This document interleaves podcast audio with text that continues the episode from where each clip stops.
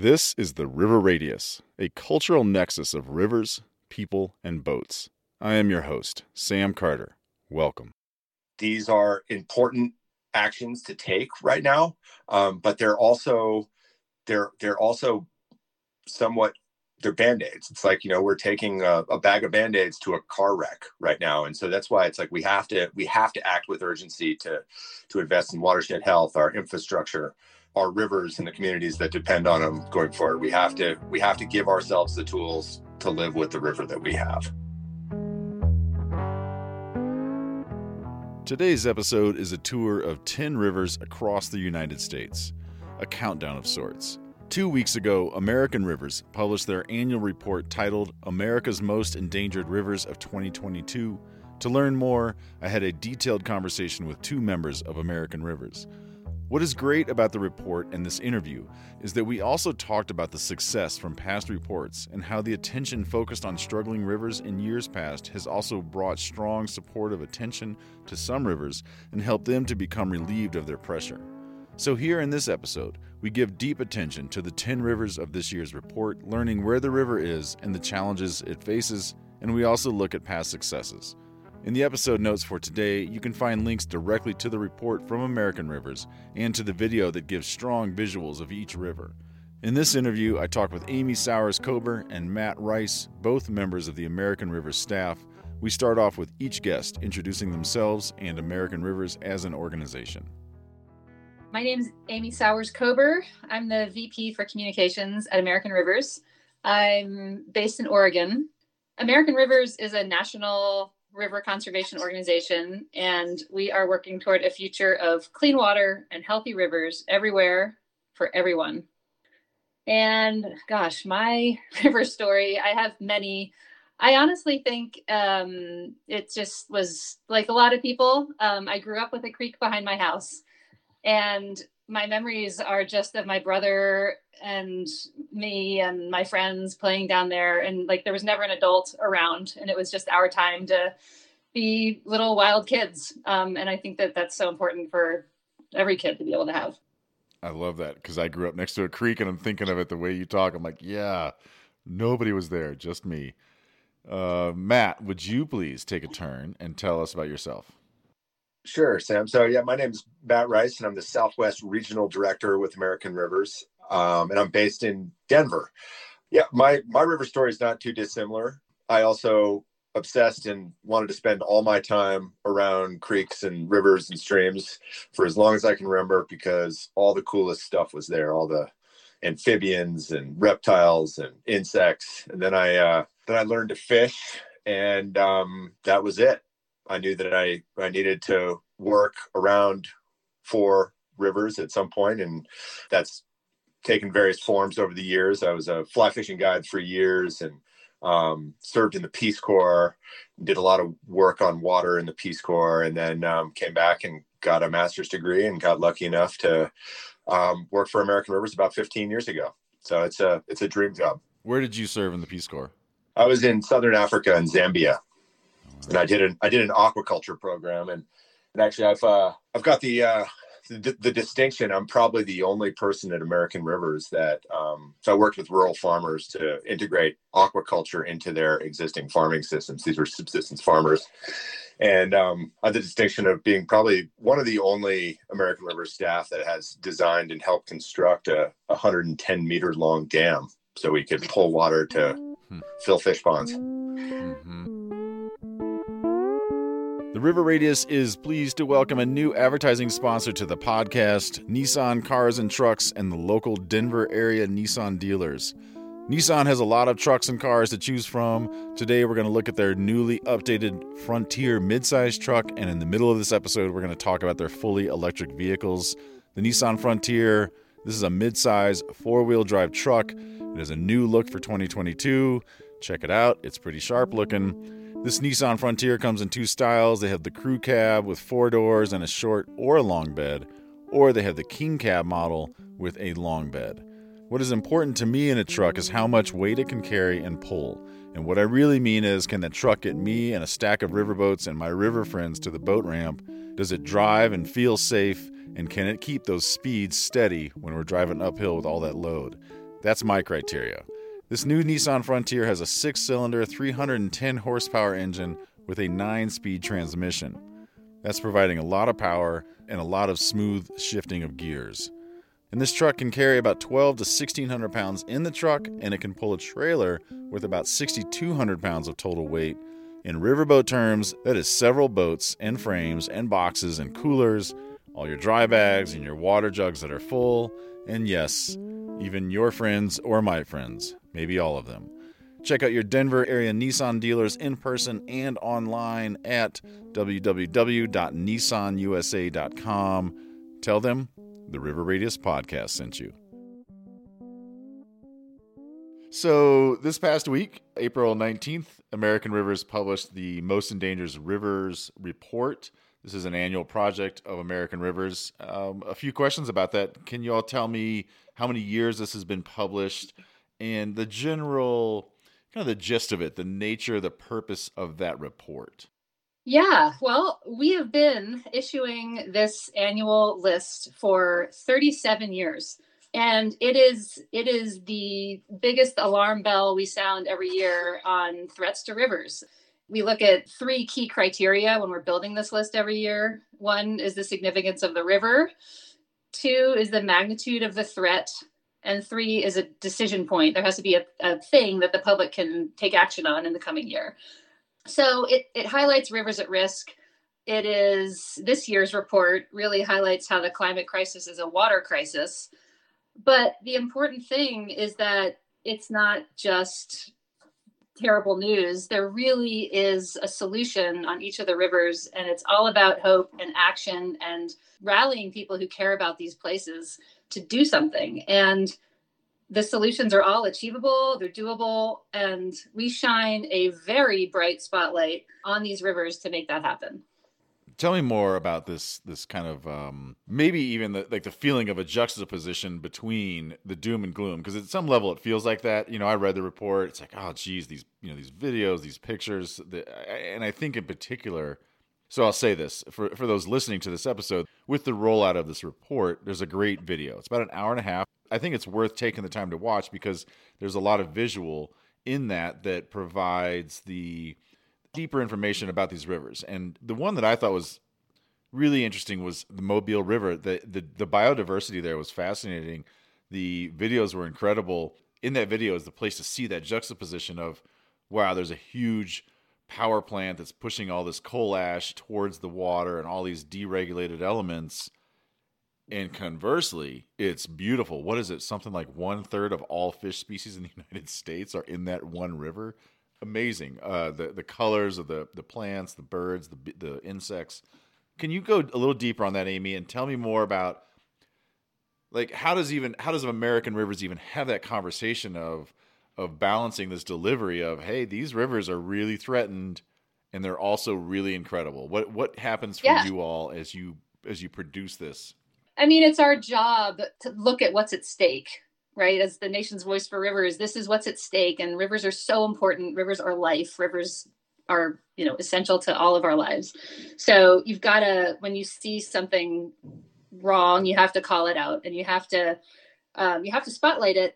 And at the same time, like, nobody has the appetite for more bad news without like some step you can take to make the world better right now, right? I mean, so there's there's a lot of really huge crises facing us and our rivers right now. There's the climate crisis. There's the crisis around ongoing racial injustice. There's the loss of biodiversity. All these things are interconnected. So the stakes are incredibly high.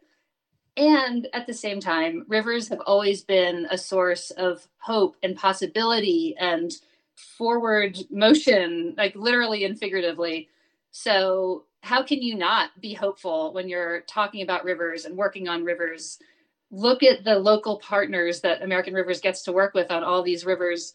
Look at the amazing work they're doing and the leadership they're providing. Look at the leadership, as Matt was mentioning, about tribal nations and the, the leadership that they're providing. So you can't help but be hopeful. And it's such an honor. And I know Matt would agree, like, what an honor to wake up every day and we get to work on these issues. You get to work with these partners. It's, even though the the, the issues are so high stakes and depressing sometimes, it's also incredibly fun and inspiring. And um, it's an amazing, it's just amazing work to be able to do. Talk more, will you, about this, this idea of, I've heard you say it a few times, of, of tribes being involved either in the report or in the work to support rivers. Tell me more about what you're expressing in that, the relationship that A R, American Rivers, is building with tribes to do this water work. What's going on in, in that part of the conversation? Yeah, it's a, that's a good question. So, I mean, I, I want to be clear. I don't, I don't want to come off it in any way as speaking for our tribal partners in any way. That's a relationship that is growing, that's developing. Trust is kind of increasingly being built between conservation organizations and Southwestern tribal nations. We're certainly not there yet, but we are one hundred percent committed to getting there and, and figuring out ways that we can work together, that we can support each other. And in this report, you know, one of the, the kind of grave injustices about management of the river going back more than one hundred years is that while tribes are a critically important player in, in the region, um, they have not had an equitable seat at the table when it comes to decision-making and policy-making. And we hope that we can we can elevate that message, and we can, through this report, demonstrate our support for kind of equitable engagement, equitable decision-making in the basin. Is, is that changing? Is that decision process opening itself up to engaging with tribes, be, like beyond the work of A R? Because I think of the, the, the federal and the state groups that manage these waters. Is that is that decision process opening up to engage the tribes beyond the the, the interest of A R? Yeah, well, we we we certainly we certainly hope so. This is the kind of thing that doesn't happen overnight, unfortunately. I mean, this is this is a more than one hundred years of status quo decision making, and and um, you know, that change takes a little bit of time. But the tribes are are again so important. They have such an important role in the basin, and their knowledge, their experience, their their input, meaningful input into how we make decisions about how we manage water and move water um, is going to be critically important for the sustainability of the river. Not only because it's it's the right thing, but because if we're going to have a sustainable system and a resilient system, the tribes need to be front and center. So tell me more about the report. There's, there's a list of ten rivers on your report this year. Who's who's making that decision? Is this a poll, like some sort of voting? Is this a scientific research-based uh, set of ten rivers? How is that decision made, uh, and who is who is gathering the final set of ten rivers and putting them out on this list? So we put out a call for nominations uh, every, it's usually late summer. Um, so the report comes out every April. So the, the big call for nominations goes out nationwide. Um, we share it with a huge variety of partners, individuals, local groups, community groups, river groups, um, you name it. Anyone can nominate a river. And we encourage everyone to nominate rivers that that fit the criteria. Um, so big call for nominations. Uh, the nominations come in, and then we have a team of staff at American Rivers that evaluates them. Uh, based on the three criteria of the significance of the river, the magnitude of the threat, especially in an era of climate change and with um, environmental injustices.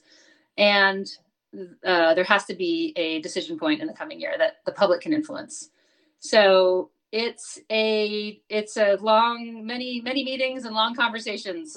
We usually finalize the list in January, and then it's all of the prep with the local partners on each of those rivers to get to the launch date in April. It's uh, it's a lot more um, focused than it used to be. When I first started with American Rivers almost fifteen years ago, I remember being part of the first kind of M E R decision-making process, of which it was organization-wide. And everybody in the organization, we had a whole giant long list of rivers that were nominated by local partners throughout the country. And um, it was like a war room where staff were advocating for rivers. And it was a it was kind of a really fun process. Now it's a little bit more streamlined and focused, but it's still intense. It's still intense. Yes. So let's take a let's take a quick look back at uh, the previous five years. I'm curious, not the entire list, but I'd, I'd like to hear from you. What was the number one uh, most endangered river in each of the previous five years?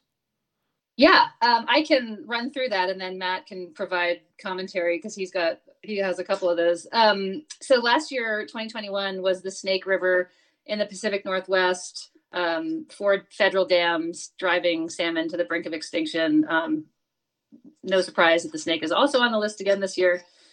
twenty twenty was the Mississippi River. We were highlighting the huge threat of climate change and increased flooding along the Mississippi. twenty nineteen was the Gila in New Mexico.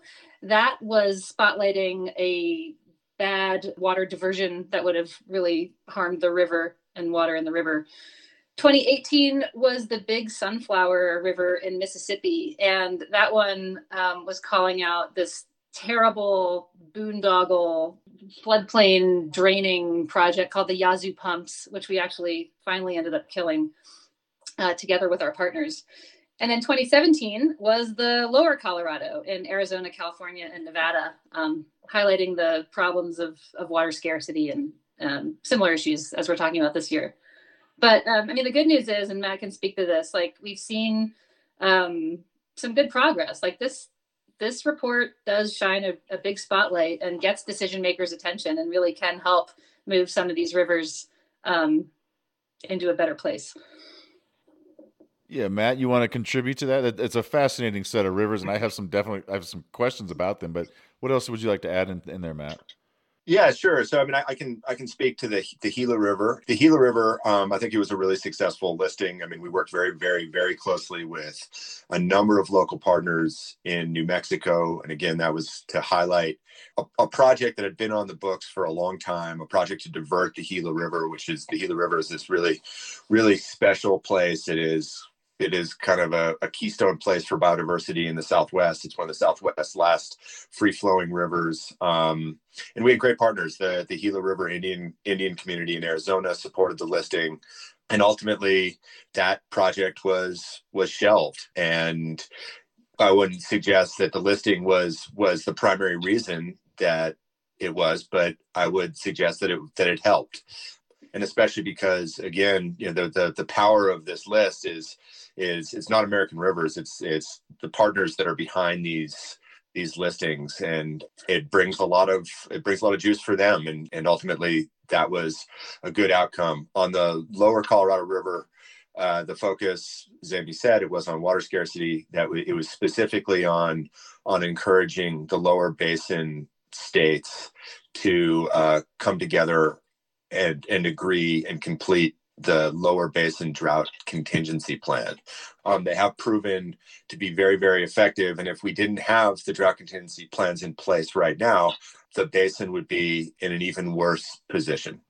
I'm glad you brought up the Gila, the River Radius. We did an episode about the Gila last fall, and legislation was delivered to the U S Congress um, from New Mexican Senators uh, Martin Heinrich and Ben Ray Lujan to bring that into wild and scenic status. Do you have any update on that? Is that just kind of sitting there still, or is that has that moved at all? Well, yeah, it was it was reintroduced a few months ago. We are waiting for the bill to get a hearing, and it's it's a remarkable effort that American Rivers has been very, very proud to support over many, many years. The bill would protect four hundred fifty miles of the Gila and San Francisco rivers. Again, this is this is one of the last amazing, great places in the Southwest, and and we're we're hopeful that it, it crosses the finish line sometime this year.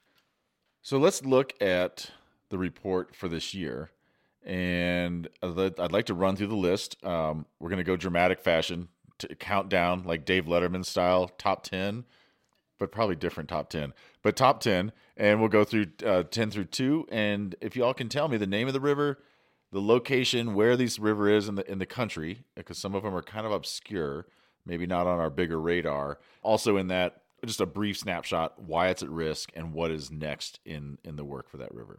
So if we can, number ten. Number ten uh, is Tar Creek, a small creek in Oklahoma. While it may be a small creek, it is threatened by one of the country's biggest Superfund sites, um, which is poisoning Tar Creek with all kinds of bad uh, heavy metals, old mining waste, creating major, not only clean water concerns, but health concerns for the local communities. Okay, next uh, on the list, Amy, what you got? So number nine on the list is the Los Angeles River. And most people, when they picture the, the L A River, they think of movies they've seen, right? Like Grease or Terminator, this concrete channel, um, which is the scene of all these car chases. Uh, but this is a living river. And we're just focusing on the fact that that concrete um, combined with climate change is threatening the health of the river and also community access and enjoyment of the river. You know, last year, last summer, I went out to Los Angeles to do interviews around how uh, the Metropolitan Water District of Southern California is recycling water, you know, ch- trying to change their, their consumption. And I spent a lot of time at the L A River. It was fascinating. It's very concrete, but it's also got some cute little riparian spots. And there are so many birds trying to eke it out in these concrete places. And I was amazed at how, in a lot of places, the community really used the river for bike riding. I mean, in a place like L A, where it's so much city, that little stream of water really provided a lot of kind of respite for the people. You could just kind of, and people would bike it, but they'd also just hang out, and it was pretty neat. Yeah, it's this ribbon of life. And if you think about, with climate change, every every city, especially L A, is going to get hotter and drier. And so, you know, people need that, um, the shade and the coolness and the water. And, you know, you've got to be able to have those little refuges wherever you are. Yeah. All right. What's the next one? Number eight is the San Pedro River in Arizona. Um, this incredible hotspot for biodiversity and birds and fish and wildlife.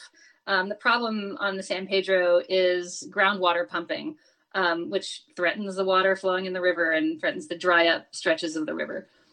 So I think biodiversity, I feel like that's just kind of like this uh, kind of canned phrase that can be attached to any piece of land, water that needs some love from the humans. But can you can you really speak to that, like what, what that means? Because in a place like Arizona where it's desert, how does a ribbon of water create biodiversity that is so unique adjacent to the other landscapes that, that it's running through?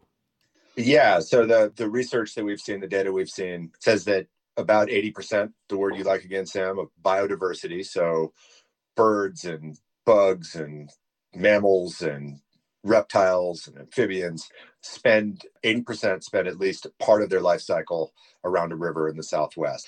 Um, and that's one of the challenges in Arizona, because we're as we're facing water scarcity and a much hotter, drier climate with less water, and the fact that from a management perspective, some of Arizona's water supply has already been cut and will likely be cut more. There is uh, an inclination by water users to go right back to already depleted aquifers. And I think the big story in Arizona is that their laws don't acknowledge the connection between groundwater and surface water, unlike other Western states. And so they, the very real risk in Arizona is, because there's less surface water available from the Colorado River, that more and more communities are going to tap their groundwater that's already depleted. And if that groundwater goes away, that presents the risk of, of desiccating the state. There aren't very many perennial rivers and streams in Arizona. The San Pedro is one of them. Um, but intermittent rivers are, are really, really important for the health of the environment. And those rivers become less intermittent if the groundwater is gone.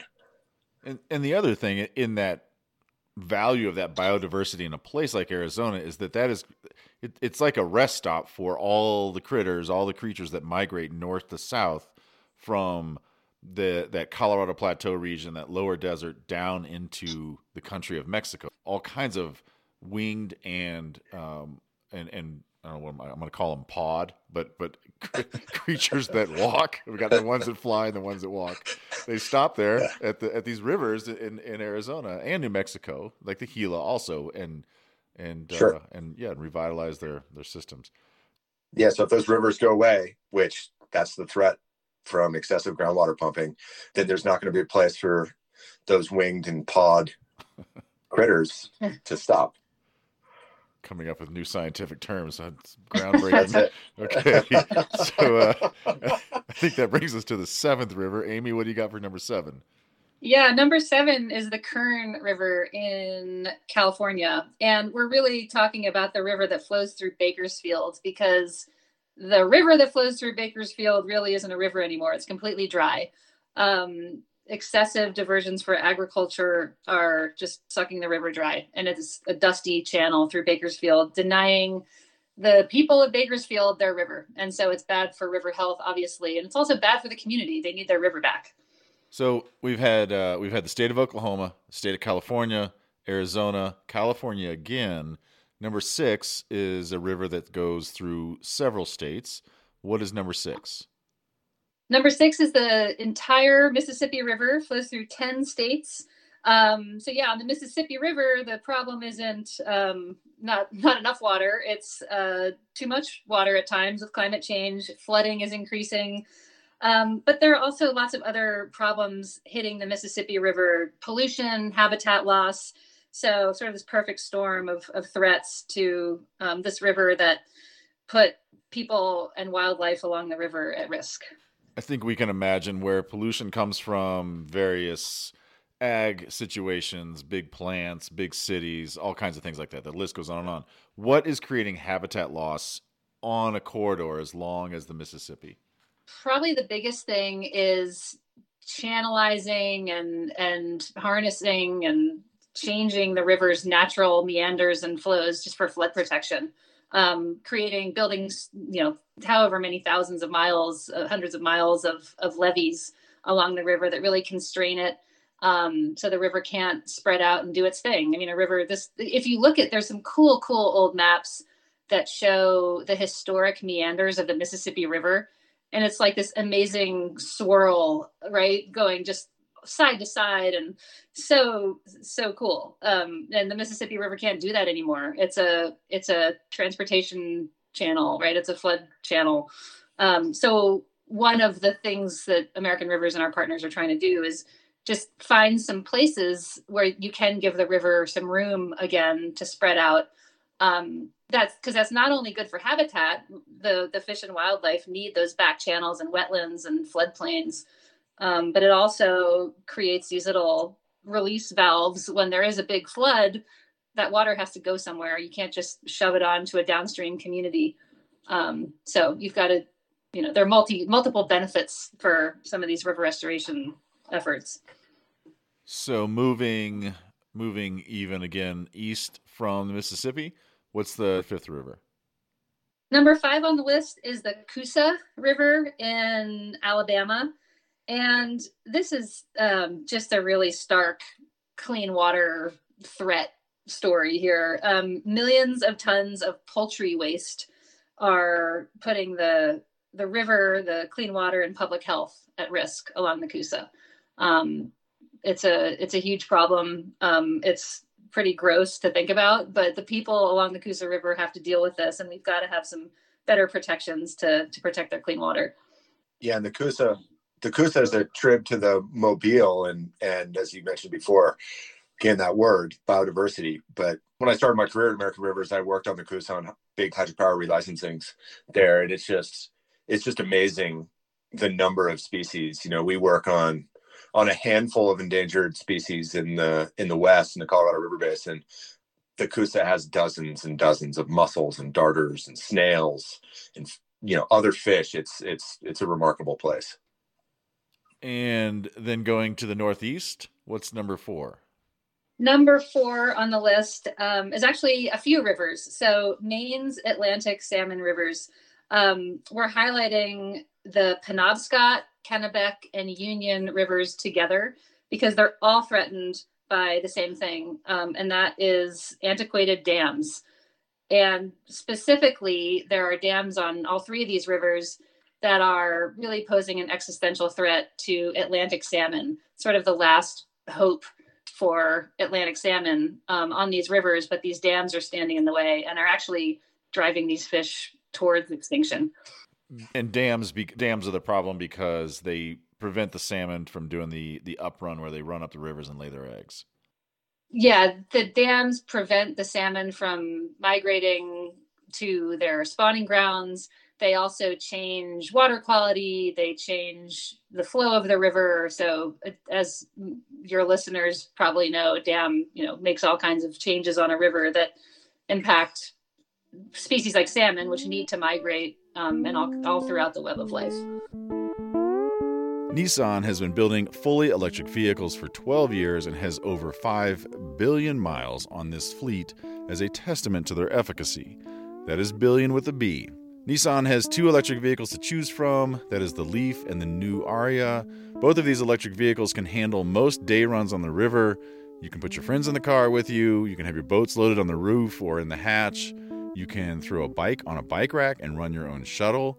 The Nissan Leaf for twenty twenty-two has a range between one hundred fifty and two hundred twenty-five miles. This is a smaller car with four doors and a hatchback. You can easily add a roof rack system. You can also fold the seats down for inside cargo space.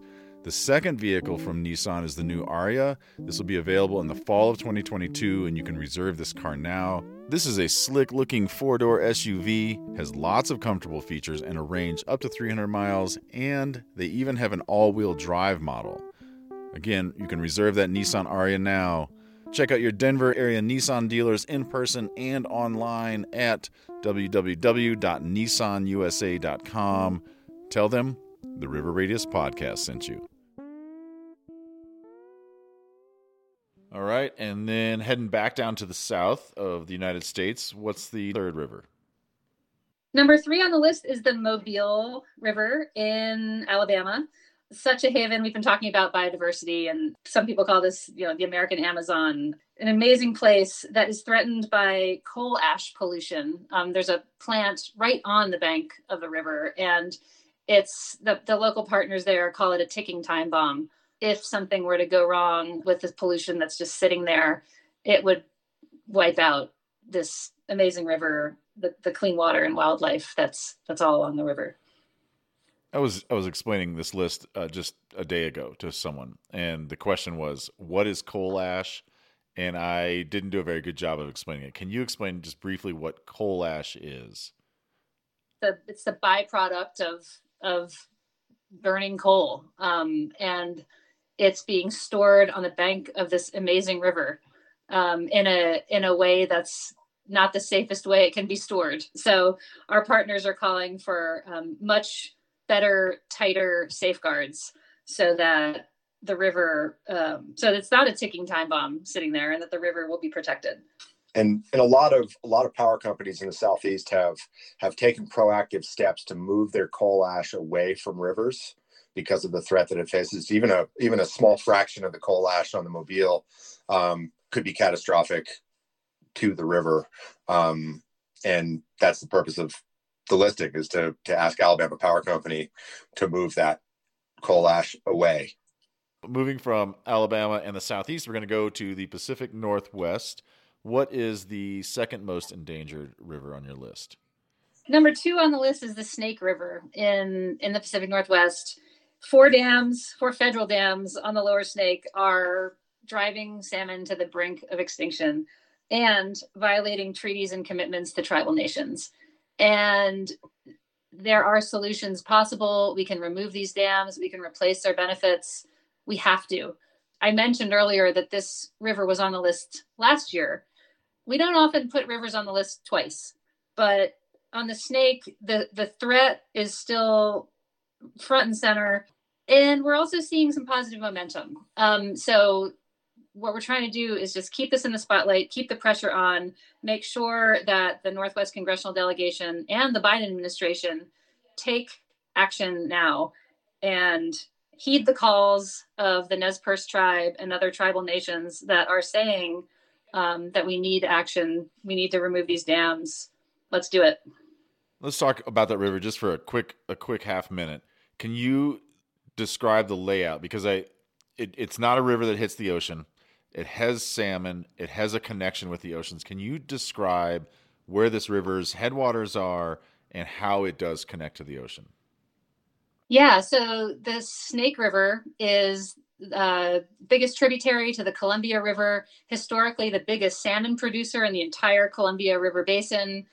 And for, you know, your your river your river listeners, people who love river trips, I mean, the the salmon is all part of the Snake watershed too, right? So that amazing, pristine, wild habitat in the mountains of Idaho is what these salmon need to survive, especially in an era of climate change. That's where the cold water is. That's where the pristine habitat is. So we've got to make sure that those baby salmon that are born up in those high Idaho mountain streams can get down to the ocean, down the Snake, down the Columbia, and that the adult fish can get back upstream.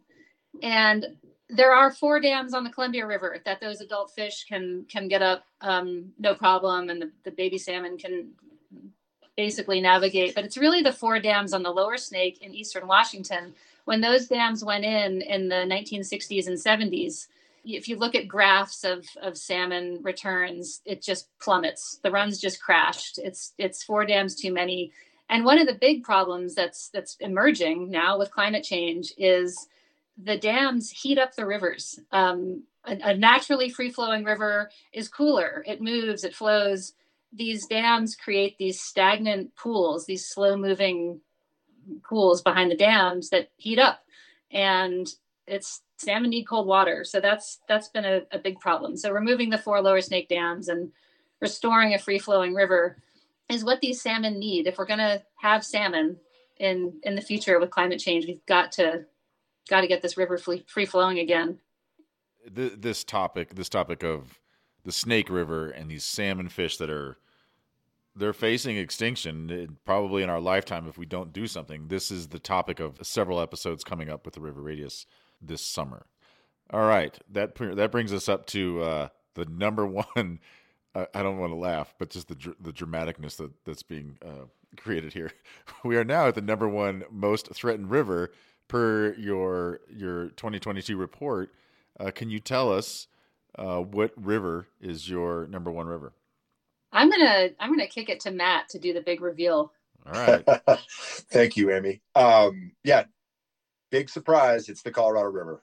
The Colorado River has been, you know, the eyes of the world have been on the river for the last couple of years. You know, the, the crisis that we foresaw in twenty thirteen, us and many others, has has come to bear. And and over the last twenty years, the river has lost twenty percent of its flow. In fact, from from two thousand to two thousand four, uh, the river through lost storage at Lake Mead and Lake Powell, we lost half our storage, about twenty-five million acre feet. And we're in a similar um, weather pattern, a similar, similar hydrologic pattern right now, um, where we're just, we're just not delivering enough water. The river's not the same as it used to be. Um, so this is a different river with much less water. And we have solutions.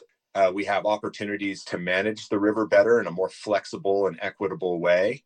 And we have a once-in-a-generation opportunity with the passage of the infrastructure bill and eight point three billion dollars directed at Western Water to uh, to implement those solutions concurrently with coming up with better better management, a better management framework for, for the whole basin. So, Matt, let me help me understand why this river is at risk. And, and let me just kind of talk this out for a minute. When I think about a river, I think...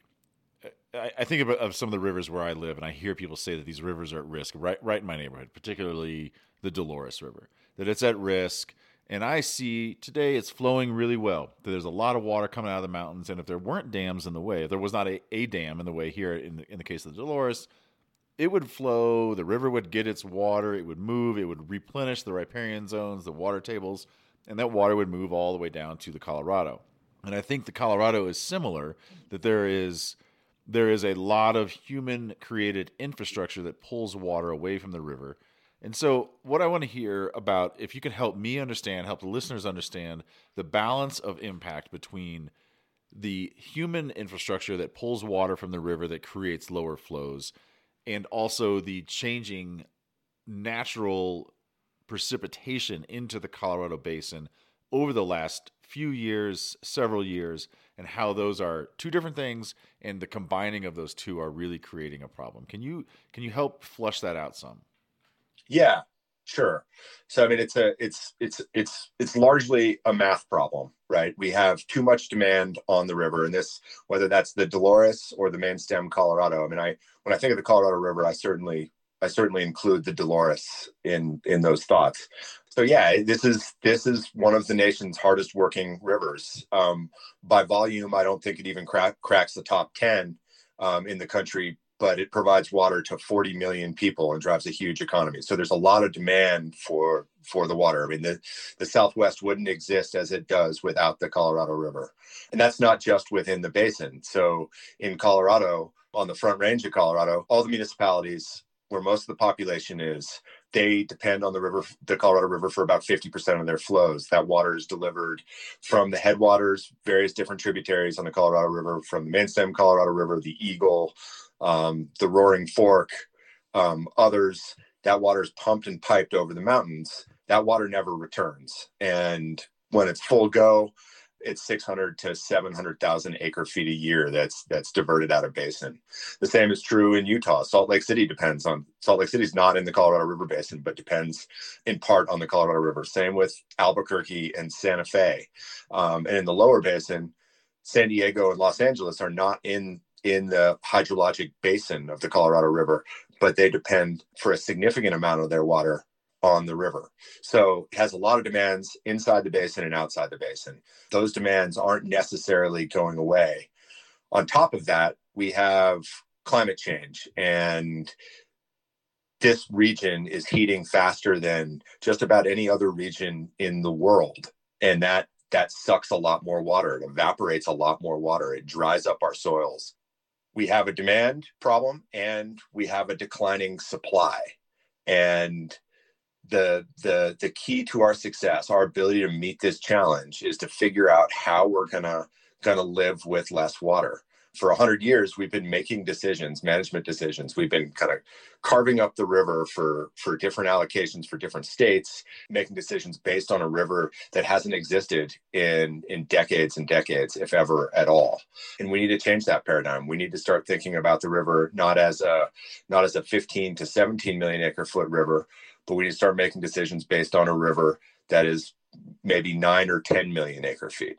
And that's a significant, that's a significant, there's a significant delta there. So, um, and that's what the infrastructure bill allows us to do, is that we can make these investments, um, whether that is through incentivizing kind of water conservation at scale in urban and rural areas, modernizing ancient infrastructure that we have, very importantly, from our perspective, investing in the health of our watersheds to both provide water quality benefits, habitat benefits, potentially water water quantity benefits, um, and also to mitigate against catastrophic wildfire. It's a big list. It's a short list of ten, but the the the enormity of each of these rivers, their their length, their their impacts on landscape, animals, riparian zones, on humans is is just enormous. And further in that, you know, the Colorado River is it's and, and the Snake River, I mean, all of them. But those two things, to me, have such complex layers in in what has to be done by humans to allow these rivers to continue to provide river life and health, but also human needs. In in kind of stepping away from the, oh my gosh, this is intense, the complexity of it, I want to go back just to this list. So earlier in the episode, I asked you. I asked for the number one river of the last five years. One of those was the Big Sunflower River in Mississippi. You all told me that that has been solved, and I, I don't, maybe solved isn't the right word, but that that is a, that is a story of a river where it be it, it's named number one, and work by American Rivers and lots of other local partners and probably national groups had success in helping this river gain the support it needs. Can you just tell us a little bit more about that to help us understand how rivers on this list are not just being highlighted to say, oh my gosh, let's put our hands up and scream. It's more saying, this is what we need to focus on. Let's dig in and let's support this place. Can you, can you help us understand a little bit more of that story about the Big Sunflower? Yeah, sure. Um, yeah. And as Matt said earlier, I mean, we're not pretending that, you know, just because American Rivers puts a river on this list, it magically, you know, gets saved and we take credit for any good thing that happens. But it is true that this report does create a, a, a very bright national spotlight that puts decision makers in the spotlight. And it, it mobilizes the public to get those emails and phone calls in. And it, it gets a ton of media attention. It amplifies what the local leaders are saying and brings that to a national stage. Um, so on the Big Sunflower, I mean, the threat of the Yazoo Pumps project, this was this zombie project that, like, it would get killed. You know, George Bush administration killed it, and then it came up again, and it just, it kept re-emerging as, as someone else would champion it, it would come back. And it was the Big Sunflower, we put it on the list for, for multiple years over a couple decades. And ultimately, it was a combination of local leaders, national organizations, um, National Wildlife Federation played a huge role in this. And I think our report helped with some visibility. All of all of any any win on any river is always a tremendous team effort. So what's what's the, you know, there's folks listening to this that um, might feel overwhelmed, might feel like, wow, I don't want to think about this. But and there might there's probably folks, too, who are wondering how to get involved. And I think all folks probably at some level are kind of curious. What's up? What do, what do people who are right now thinking about their river permits that are coming up, their summer trips, their weekend, you know, a lot of us are, are getting ready to enjoy spring and summer on these rivers. How do folks get involved? How do folks do anything to support any of these ten rivers or even other rivers in their neighborhoods? How do folks get involved and, and make that next step? Yeah, well, there's a lot of ways people can, can engage. I mean, one, uh, you can follow us on social media, uh, Facebook, Instagram, Twitter. Just keep in touch with American Rivers that way. Second way would be to, I know we all get a lot of email, but we do, if you sign up for American Rivers emails, um, we will not bombard you. We send out high-level ac- action opportunities and a monthly e-newsletter. Um, so that's a great way to keep in touch, stay connected, find out what's going on with rivers nationally and in your region. And then for folks who are so inclined, uh, become a member. Um, you can become a member of American Rivers and support us that way. And that's that's huge. River Network has a great directory of local river organizations. So I think it's so important to support the local grassroots groups on your home river. Um, that's a really wonderful way to stay in touch with the issues in your own backyard. It's so important. I mean, not only taking personal responsibility about how you use water, holding your elected leaders uh, uh, accountable for sound and sustainable water management and river protection and clean water. Volunteer, write a check to your local your local river group, your local watershed group. Um, they're doing really good work, and and oftentimes they're they're under-resourced. So so support for your local organization is is hugely hugely important. And a question for both of you.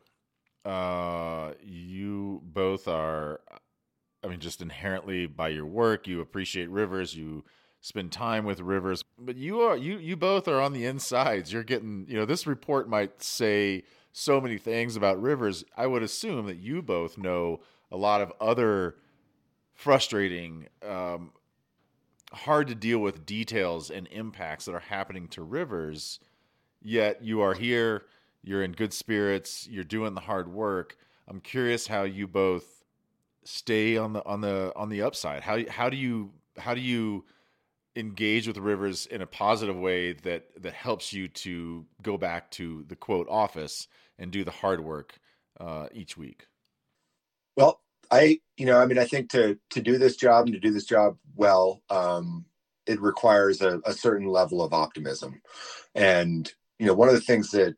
that I'm sure Amy would agree with, and I'm sure you would agree with too, Sam, is that rivers and water um, have this kind of unique ability to bring people together.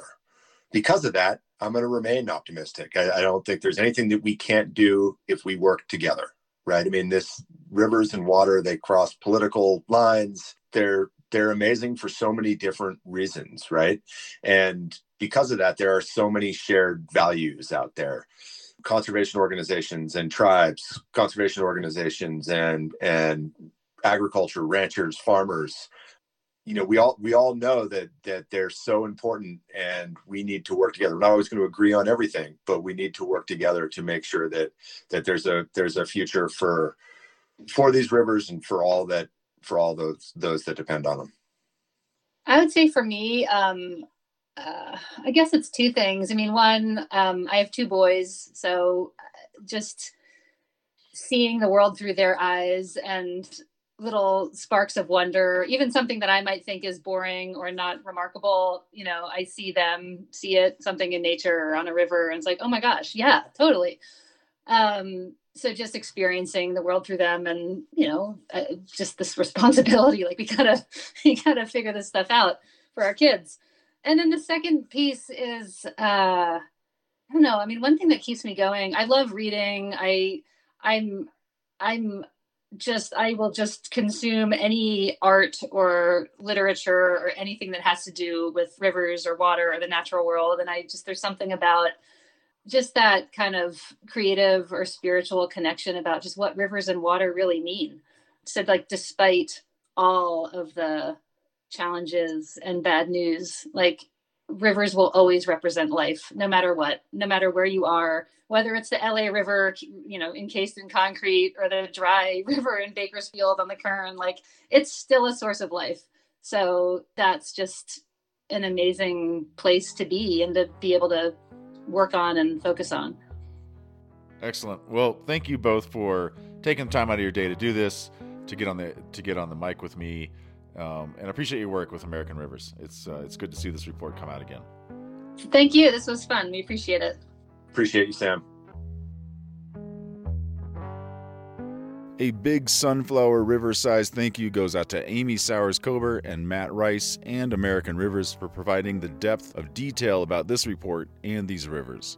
Today's advertising sponsor is your local Denver Area Nissan Dealers. You can find them online at nissan u s a dot com, and there's a link in the episode notes. In the vein of talking about rivers that need our literal support, this past weekend, the River Radius sponsored and also participated in a river cleanup on the South Platte River in Denver, Colorado. There were many other excellent river companies and river people sponsoring and participating in the cleanup. This was put on by Protect Our Rivers, and we collectively pulled out six thousand three hundred pounds of trash that day. Protect Our Rivers offers river cleanups on many rivers. You can find them on the web, Instagram, Facebook, and in today's episode notes. I learned so much about cleaning rivers last weekend, and I encourage you to get wet and muddy and clean up a river. Our next single episode will publish later this month and is a story from the mid nineteen nineties of three friends kayaking Devil's Canyon on the Big Susitna River in Alaska. The Susitna is a big-volume river full of rain and glacial melt. twenty-six years later, I was able to get the full story from three kayakers, one of their wives, and the pilot. This story came recommended to me, and I'm so glad it did. Coming soon to your podcast player. You can be in touch anytime, hello at the river radius dot com. Normally, at the end of the episode, you hear outtakes of poignant statements or funny comments. This set of outtakes are of spring, of bees under a big old crabapple tree here in the orchard adjacent to the River Radius studio. It is the time of year for that tree to be in amazing full bloom, and so many bees show up. So imagine a big tree, thousands of wonderful flowers, and their perfect aroma, and bees having a bee party, and a boom mic getting real close. Thanks so much for joining the River Radius.